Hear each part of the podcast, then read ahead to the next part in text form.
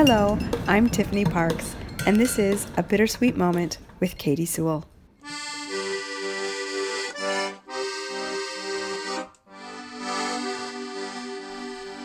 Hello, this is The Bittersweet Life. I'm Katie Sewell, and this is your midweek bittersweet moment. Now, a few weeks back, or maybe months back, hard to tell these days, when we first started our home quarantine, we asked you to write in about your collections. We figured you were stuck at home, you're surrounded by your stuff, so we asked, what did you collect, or what do you collect? What objects are surrounding you? And what's interesting is that none of you wrote in. None of you sent a voice memo, with one exception, which you'll hear in a moment. But this is interesting, and I have no idea why none of you responded to that prompt, with one exception, which you'll hear. But it got me wondering. Maybe a lot of you aren't gathering at this time in your life. Maybe you're simplifying, you're paring down. And maybe that's because you're planning to move abroad, or maybe it's because you already have moved. Maybe it's because you live in a small space, or because you never really liked to shop. Maybe you do have a collection, one that was meaningful once but isn't anymore, or maybe your collection is just a little bit embarrassing somehow, and you didn't want to tell me about it. I interviewed Beverly Washburn once. She's an actress best known for a role that she played as a child. She played Lisbeth in the Disney film Old Yeller. And before I interviewed her, I had read that she had a huge collection of giraffes. So, of course, during the course of the interview, I asked her, now I hear you collect giraffes. Why giraffes? To which she answered, I think because I mentioned that I liked them once, and that's what everybody started buying me. And it's true, isn't it? When people don't know what to get you, sometimes they just default to what they know.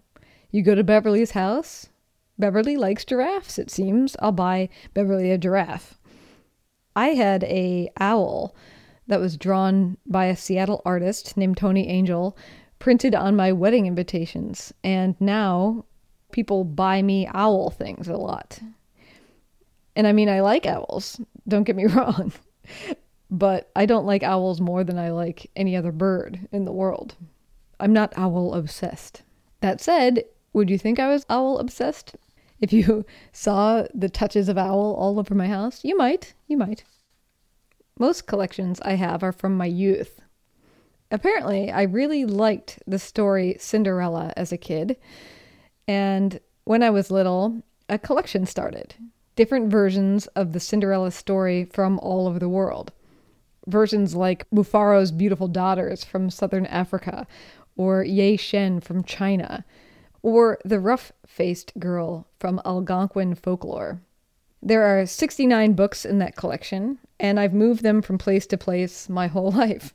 And I've often thought that they should be displayed in a library or something to demonstrate to kids, to potential artists, to potential writers, how many different interpretations can come from the same basic story elements. How many cultures can invent and imagine different things around certain basic story elements?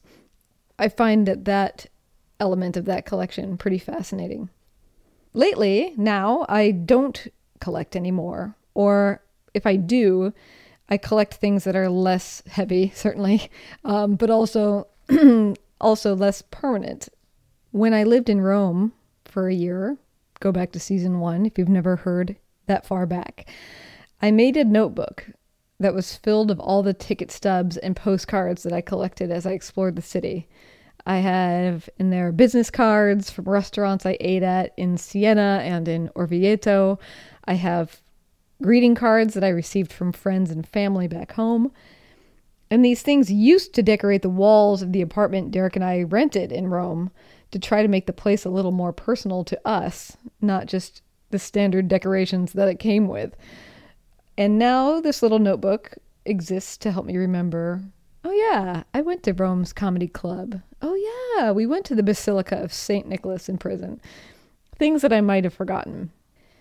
And another thing I collect, if you can call this a collection, is I pick up things that I find when I'm walking around outside. For instance, one year I picked up every type of pine cone that I could find, and then I laid them all together to appreciate the diversity and creativity of a similar object. Just laid them all out on a table and looked at them day after day after day. And when I was done looking at them, and this is the best part of this kind of collection, when I was done looking at them, I just threw them back out in the world. A few of the treasured small items that I picked up while I was out walking, I keep in a chest of very narrow wooden drawers. So if you were to open a drawer, each drawer reveals another composition of nature. You might find a miniature feather or a dried sprig of lavender or a really delicate seed pod that, given the elements of nature, would not have lasted the years, but in itself has some sort of inherent beauty. It's kind of hard for me to describe. So I guess I'll take some pictures for Tiffany to show you on social media. If you don't follow us already, you can look for us on Instagram, Twitter, or Facebook just by searching for the Bittersweet Life podcast. Last week on the mini episode, Tiffany talked about the parrots that were in the Doria Pomfili Park. Every visit to that park, every visit to Rome, I tried to find feathers from those parrots. I did manage to find a blue one once, but I never could find a green one. And on my last visit to Rome, I finally found a green one. And I have those separated out too. Those are something I save. So that's me. As I mentioned at the beginning of this, I did hear from one person when I asked for collection submissions, and that was my nephew, Evan, who is one of the greatest collectors that I know of, one of the best in the world. And so today we'll end with him talking about what he collects and why. Hello, I am Evan Doty from Palm Desert, California, and I currently have 6 collections. I collect cell phones because I like the different startup and shutdown sounds that they make. I like to collect elevator videos because there are so many different kinds of elevator brands and fixtures. I like to collect Zuzu Pets because of the sounds they make, and I used to love them when I was little. I collect weather radios because I like to hear the sirens that go off whenever an alert comes in. I like to collect fire alarms because of how they look and the different sounds they make to warn people of a fire, and I like to collect alarm clocks because I like their alarms and how they go off. And yeah, those are my 6 main collections. I got started with collecting alarm clocks because of the intro to one of the Back to the Future movies. It was in Doc's lab with a whole bunch of analog clocks, and that's sort of what got me interested in all these clocks. I collect elevator videos because when I was really young, I used to look at videos of different types of elevators, and I liked all the different brands of elevators there too.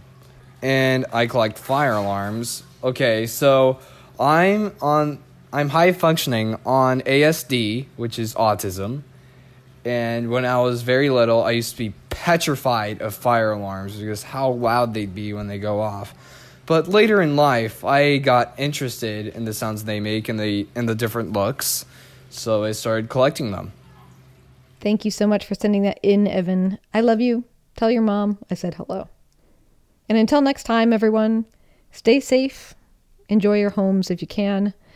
This is The Bittersweet Life. I'm Katie Sewell. Thanks for joining us. Subscribe to the show if you haven't already.